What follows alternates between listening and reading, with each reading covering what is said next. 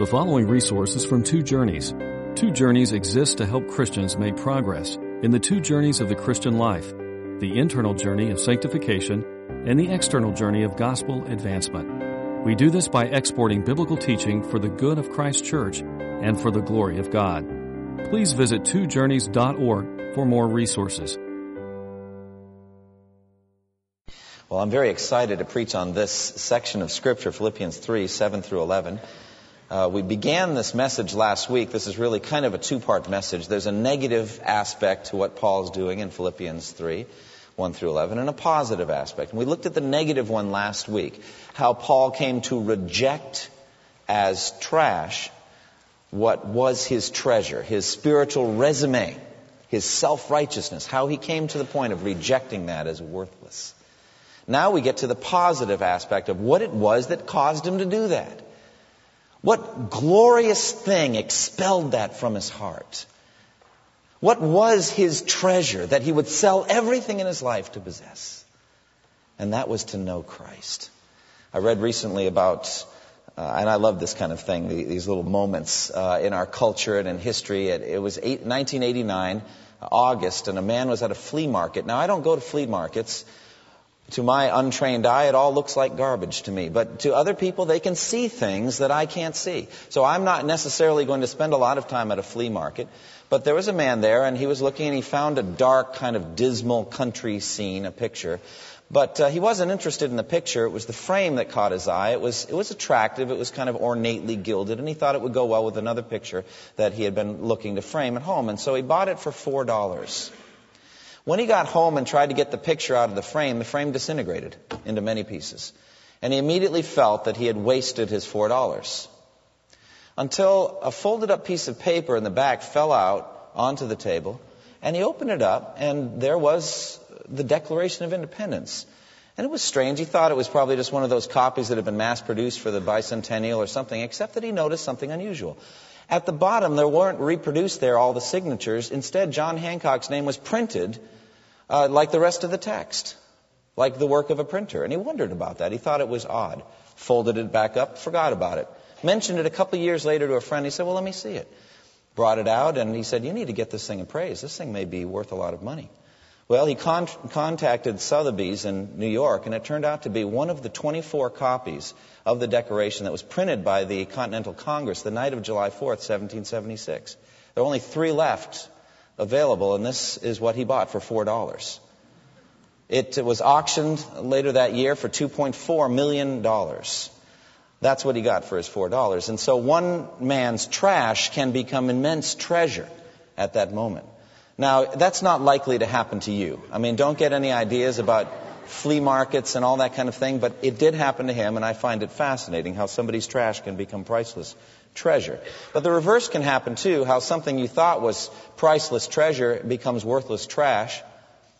Between 1915 and 1921, the New York Metropolitan Museum of Art acquired some, so they thought, rare terracotta statues of Etruscan warriors. That was the predecessors to the Romans and the Roman Empire. They were valued parts of the collection until 1960 when it was discovered that they were fakes. Because in the black glaze on it, there was manganese, which was never used back in the ancient times. They tracked down eventually one of the forgers, Alfredo Fioravanti, in, in Italy, and he proved that he had made them because he had a missing thumb from one of the warriors. And they had made, made it and foisted it off as a fake. How embarrassing for the Metropolitan, Metropolitan Museum of Art. That something they thought was a priceless treasure was actually worthless trash.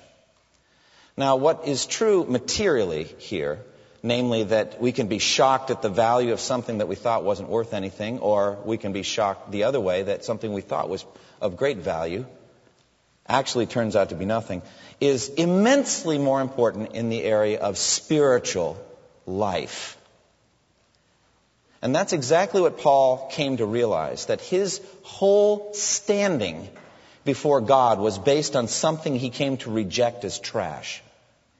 Oh, that's the word. I know that's a shocking word, but that's in effect the word he uses. He counted them rubbish, dung, worthless things compared to something of surpassing greatness. The world offers actually many counterfeit treasures, things that you can build your whole world upon. things that you can cherish, human esteem and praise, academic or professional achievement, material prosperity. All of these things can be, and as a life, ultimately a life goal, are worthless trash. Nothing on which to base your life.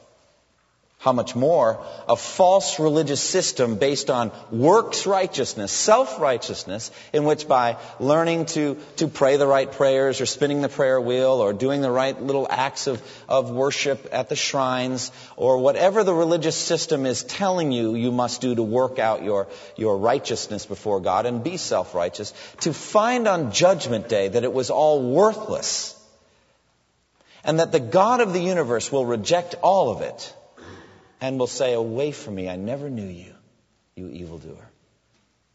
I think it's good to know now. I think it's good to know now what is trash and what is, what is treasure. Too late, the person discovers that they've been duped and that they will be lost for eternity.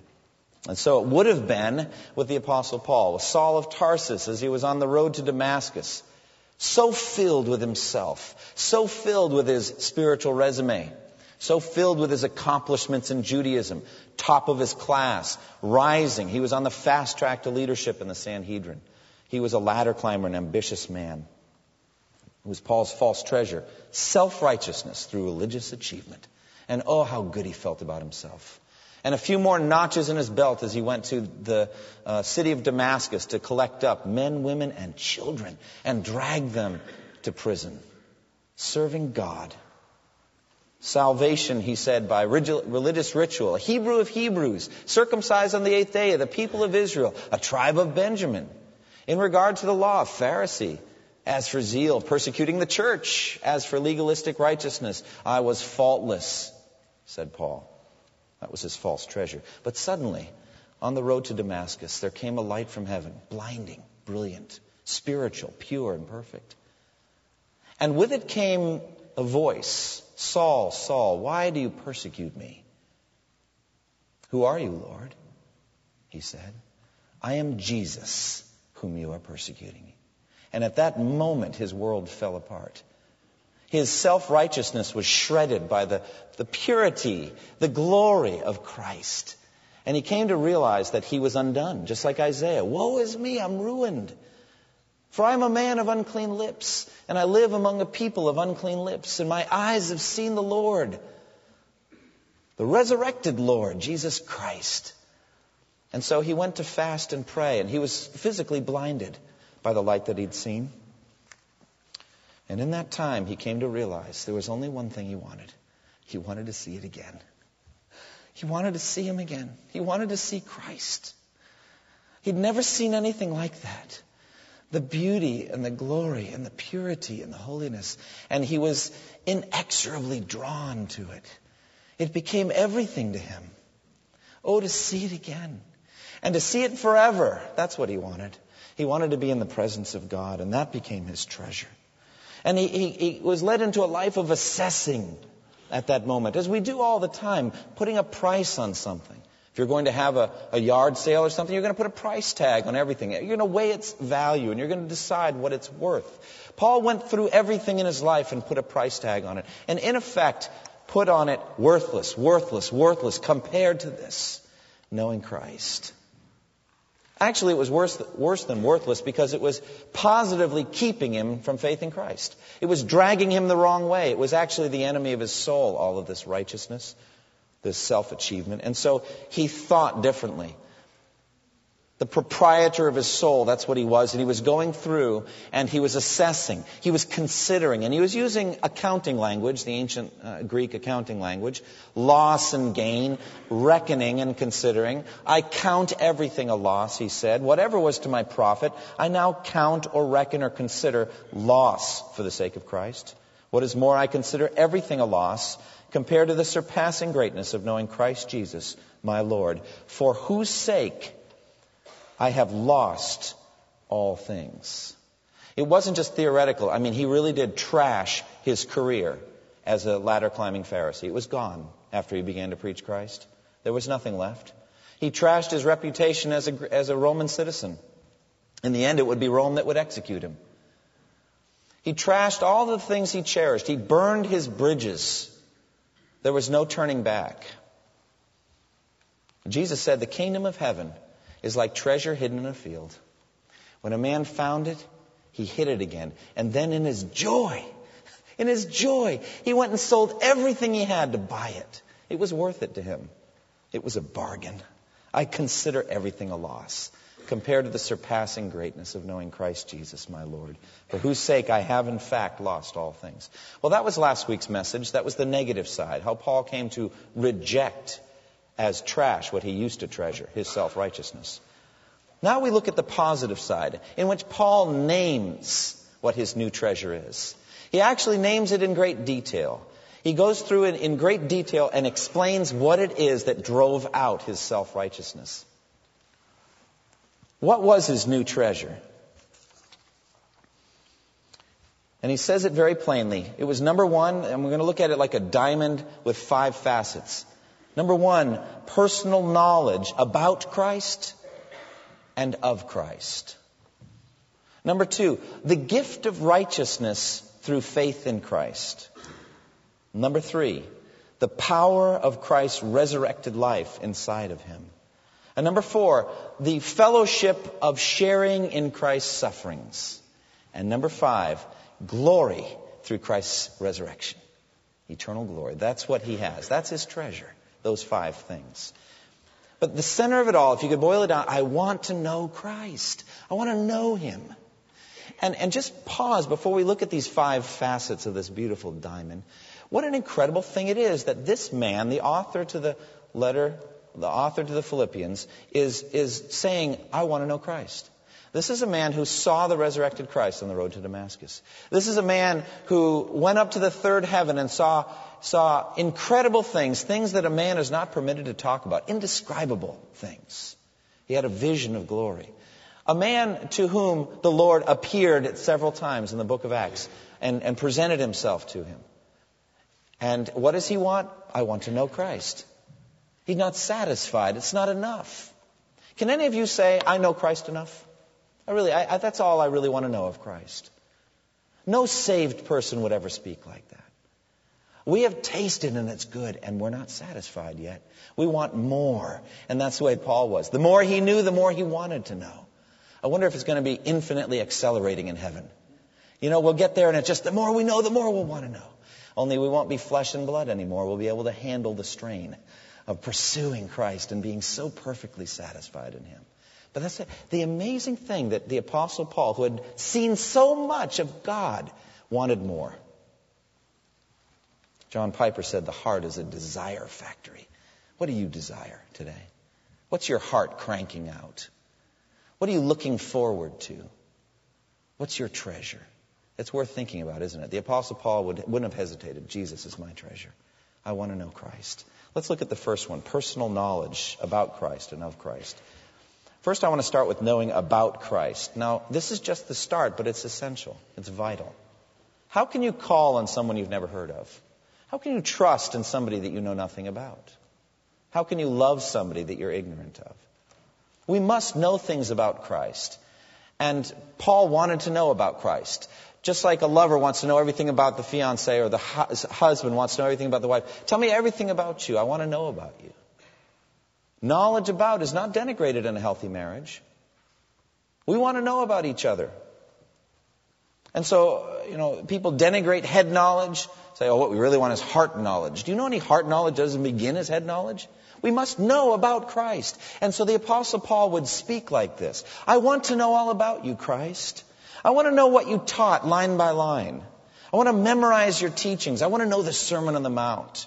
I want to know your parables. I want to know what you said in, in John 10, the Good Shepherd teachings. I want it to be part of the way I think. I want to know your words. I want to know every story of your life. I want to know how you interacted with the scribes and Pharisees when they brought challenging and tough questions to you. I want to know what your answers were. I want to know every interaction you had with a humble sinner, brokenhearted and needy and how you displayed your compassion and your mercy and your miracles. I want to know your miracles, all of them. I want to, I want to find out how many there were and, and what you did. I'm not satisfied with the fact that all the region of Judea and Samaria came to Jesus and he healed them all. I'd like to know about each story. I'd like to find out about each blind man and each lame man and each demon possessed boy or girl that you healed. I want to hear the stories. I want to know about you, Christ. And I want to know how it is you considered it joy to die on the cross for my sins. I want to understand your way of thinking there. I want to know what was on your mind. And I want to know why it is you wept over, over Jerusalem. And why did you weep before raising Lazarus from the dead? I'd like to ask you that question. What was in your mind and your heart? And why did you sweat great drops of blood in Gethsemane? I want to know your humility. I want to know your gentleness and your compassion and tenderness. I want to know how God the Father created all things through you. What does that mean, through you? I want to understand that. And I want to know how it is that you're sustaining all things right now by your powerful word. I want to know you, Christ. I want to know all about you. But that's not enough, is it? It's not enough. I don't just want to ace the theology exam, get all the right answers on Jesus. That's not enough for me. No, I want to know you. I want that covenant love relationship with you, like a husband and wife relationship. Even better than that, I want to know you the way your father knows you with that perfect union and that intimacy. I want that kind of knowledge. And I'm not going to be satisfied till I have it. I want to know you the way your Father does. I want to know you, Christ. I want to know everything about you, and I want to know you.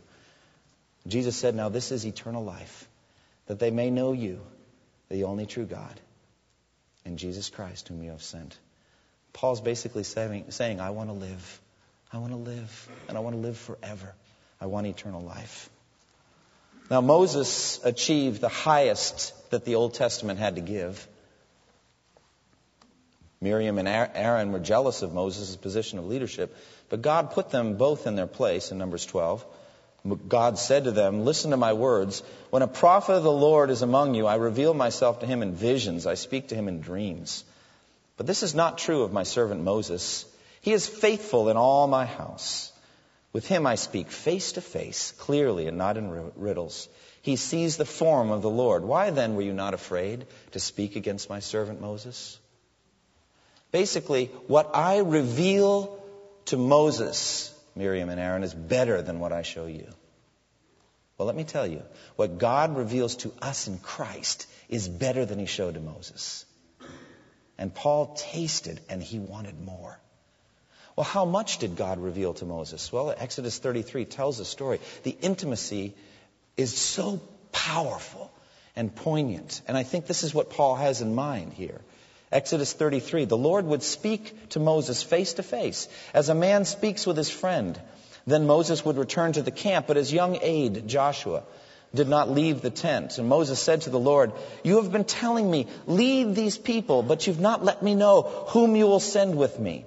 You have said, I know you by name, and you have found favor with me. If you are pleased with me, teach me your ways so that I may know you and continue to find favor with you. Remember that this nation is your people. That's, what, that's the way Moses spoke to God. I want to know you, God. Show me yourself. The Lord replied, My presence will go with you and I will give you rest. Then Moses said, If your presence does not go with us, do not send us up from here. How will anyone know that you are pleased with me and with your people unless you go with us? What else will distinguish me and your people from all the other people on the face of the earth? And the Lord said to Moses, I will do the very thing you have asked, because I am pleased with you, and I know you by name. Then Moses said, Now show me your glory. I tell you, this is the heart cry of a Christian. Show me your glory. I want to see it. I want to be in the presence of your glory. I don't want a, a, space anymore between me and you, Lord. Show me your glory. And the Lord said, I will cause all my goodness to pass in front of you, and I will proclaim my name, the Lord, in your presence. And then he says this I will have mercy on whom I have mercy and I will have compassion on whom I have compassion. Do you know what he's saying there? I don't owe you this because you're a sinner. You don't deserve to come into my presence. But if I have mercy on you, I will do the very thing you've asked. I will bring you right into my presence. I will have mercy on those people I choose to have mercy. And I will have compassion on whom I have compassion. But, he said, oh, that but.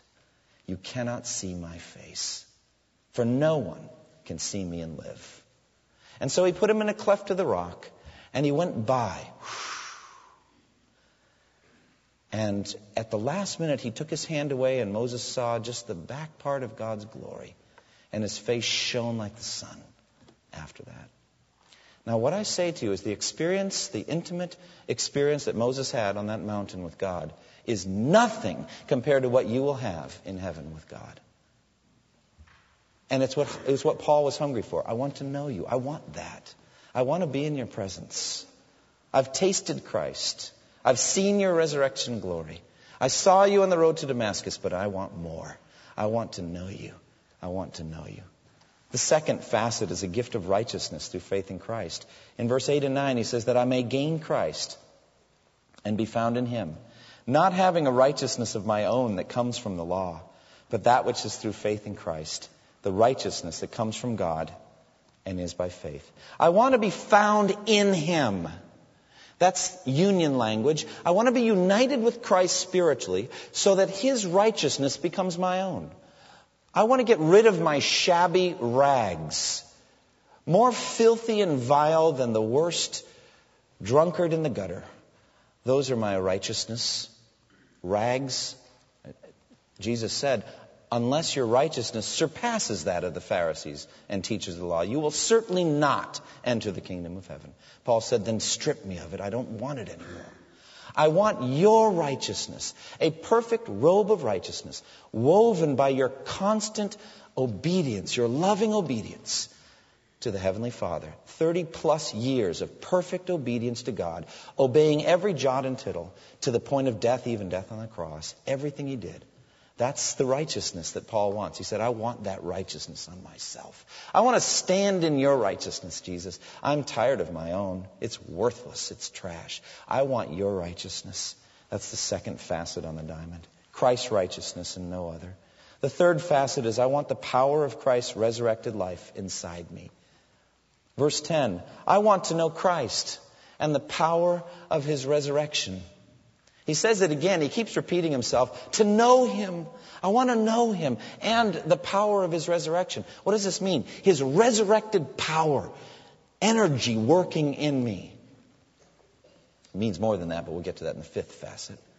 But right now, it means spiritual life and energy inside me transforming me, changing me, making me godly, making me holy, and making me fruitful and powerful and energetic for God. I want to know that energy, that resurrection life inside me. Resurrection power over sin and temptation. Resurrection power to serve God mightily every day of my life. Storing up treasure in heaven, fruit for His glory. I want that energy in me. You will receive power when the Holy Spirit comes on you. And you'll be my witnesses in Jerusalem and Judea and Samaria to the ends of the earth. Colossians 1:29 To this end I labor, struggling with all his energy which so powerfully works in me. That's the resurrected life of Christ. I want to know that life in me, the power of his resurrection. At the moment of temptation, I want to feel the temptation and overcome it by his resurrection power. I want to know his life. I want to see him conquer my fear to witness. I was with those Corinthians in weakness and fear and much trembling.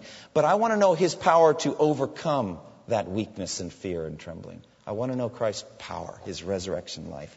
He talks about this in Ephesians 1 18 through 21. I pray also that the eyes of your heart may be enlightened, in order that you may know three things the hope to which he has called you the riches of his glorious inheritance in the saints and his incomparably great power which is at work in us who believe, his power for us who believe. That power is like the working of his mighty strength, which he exerted in Christ when he raised him from the dead and seated him at his right hand in the heavenly realms, far above all rule and authority, power and dominion, and every title that can be given, not only in the present age, but also in the age to come. That's the power at work in us. Paul says, I want to know that power. I want to find out just how powerful it is. I want to see what he can do through a man filled with the power of Christ's resurrected life. Is that all it means? No, it means more. It extends to his physical body too, but we'll get to that in facet five. Facet four is the one that I think about probably the most right now. I want to know how to suffer. I really want to know how to die.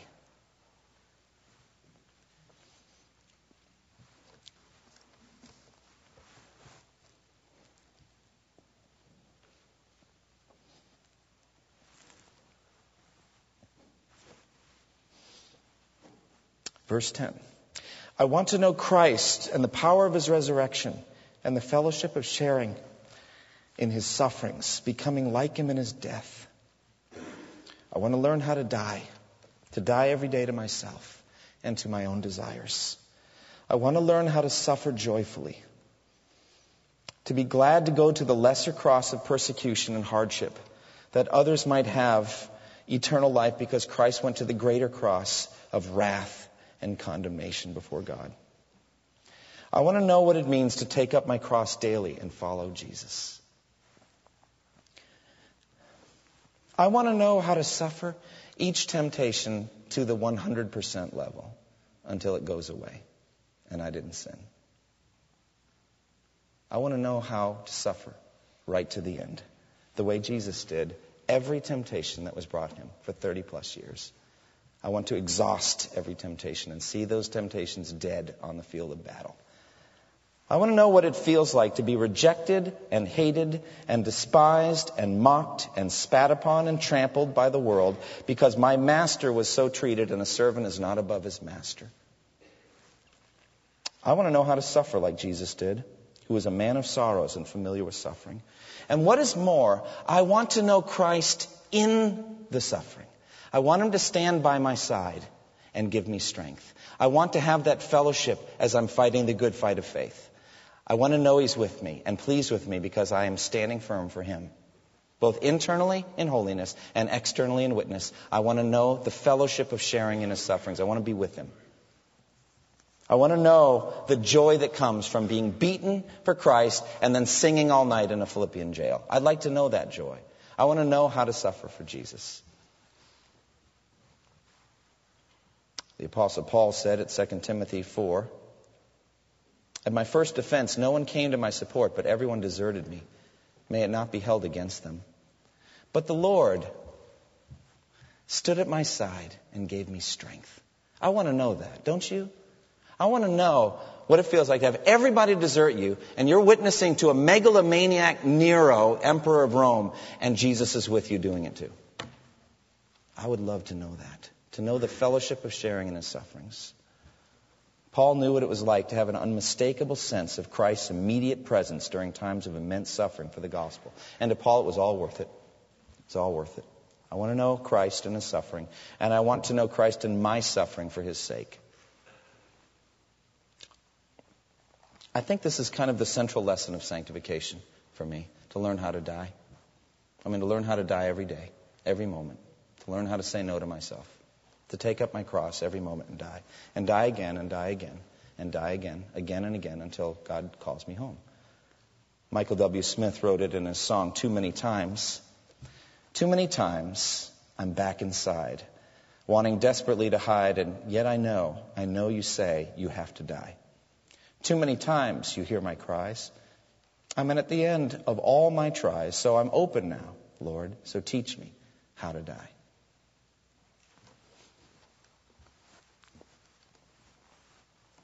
Elisabeth Elliot wrote a biography of Amy Carmichael entitled A Chance to Die.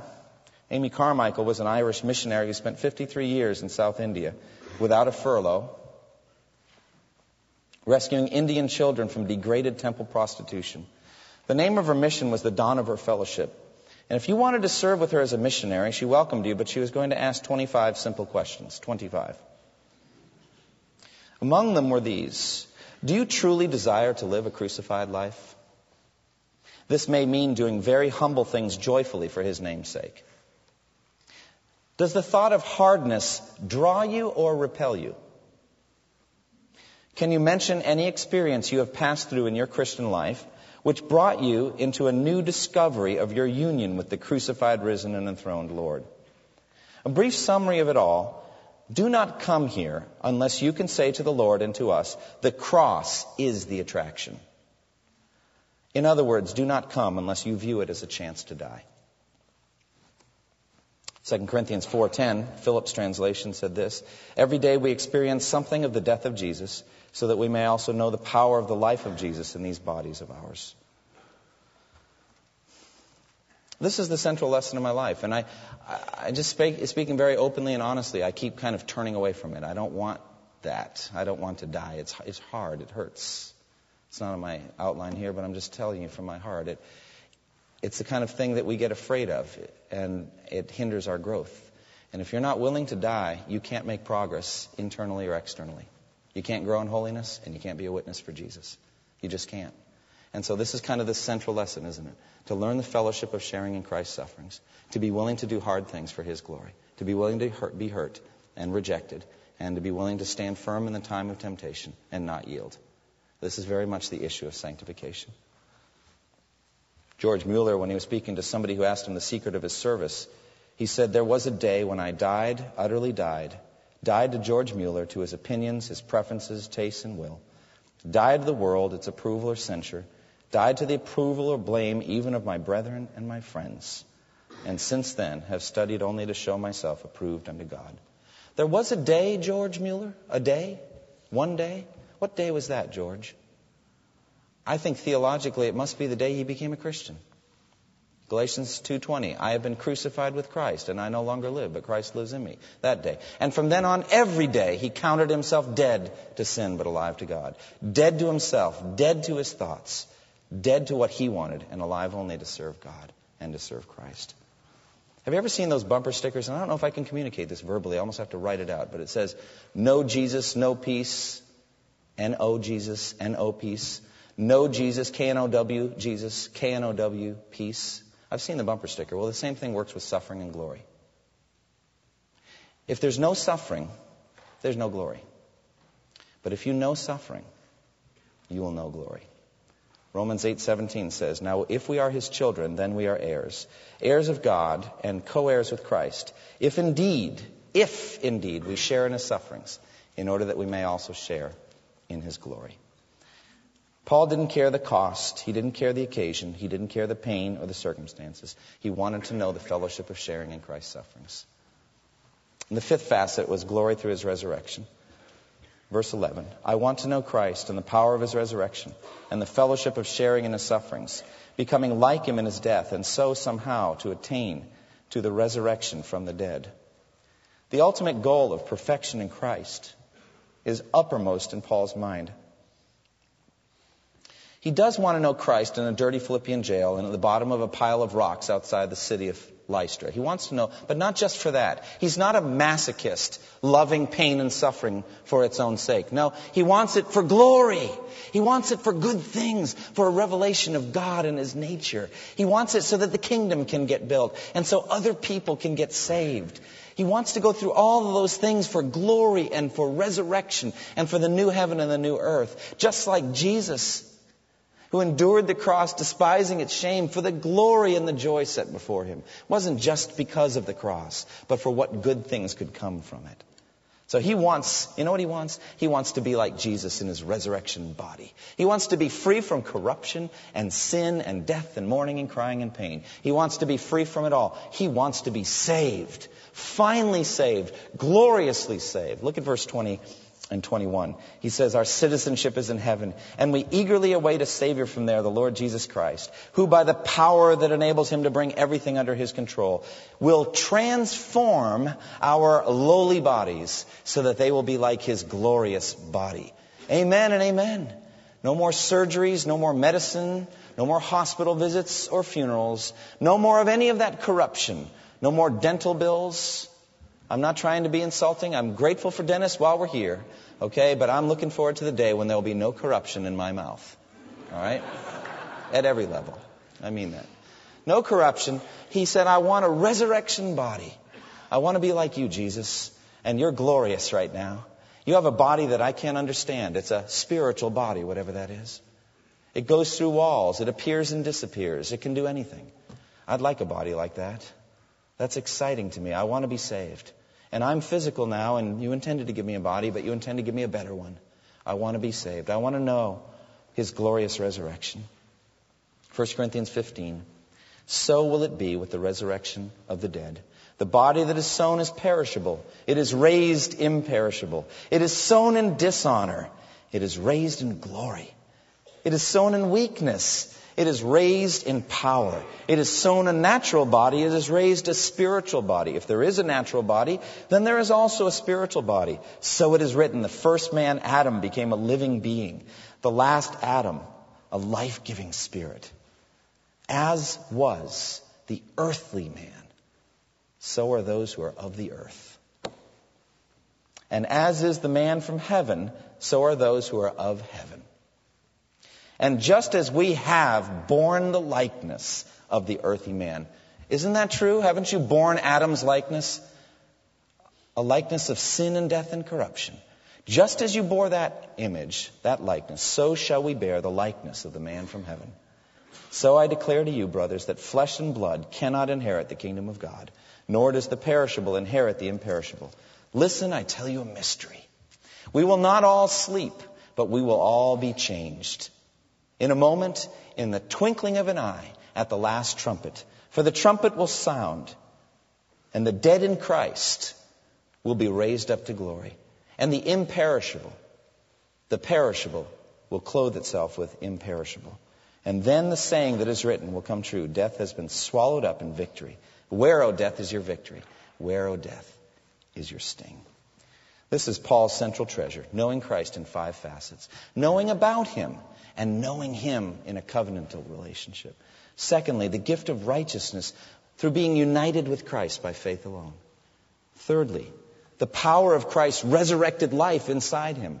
Fourthly, knowing how to suffer and die with Jesus. And fifth, knowing how to be raised eternally with him too. Now I have some questions for you. Do you treasure Christ like this? Is this Christ your central treasure in life? Do you have a deep and abiding hunger and thirst to know Jesus? Are you willing to study the Bible more and more with a hunger and a thirst to know Christ in the Scripture? Are you willing to live every moment of every day with one single purpose in mind? I want to know Christ and become like Him more and more. Do you see yourself clothed in Christ's righteousness alone, or are you still clinging to the idea that you're basically a good person? Have you rejected your own spiritual resume as completely as Paul rejected his and as God rejected his? And do you see your own righteousness as trash and Christ as treasure? Have you suffered anything at all or lost anything at all so that you may know Christ better? Has it cost you anything to be a Christian? Is the world dead to you and you to the world? Do you yearn to know, to learn how to die like Jesus did? To die every day to yourself, to say no to sin, to say no to earthly things, and to follow Christ? Do you want to become more and more conformed to his death? And finally, have you totally set your heart on the glory that will be given you when Christ is revealed, the glorious resurrection? Thank you for listening to this resource from twojourneys.org. Feel free to use and share this content to spread the knowledge of God and build His kingdom. Only we ask that you do so for non-commercial purposes and in accordance with the copyright policy found at twojourneys.org. Two Journeys exists to help Christians make progress in the two journeys of the Christian life, the internal journey of sanctification and the external journey of gospel advancement. We do this by exporting biblical teaching for the good of Christ's church and for the glory of God.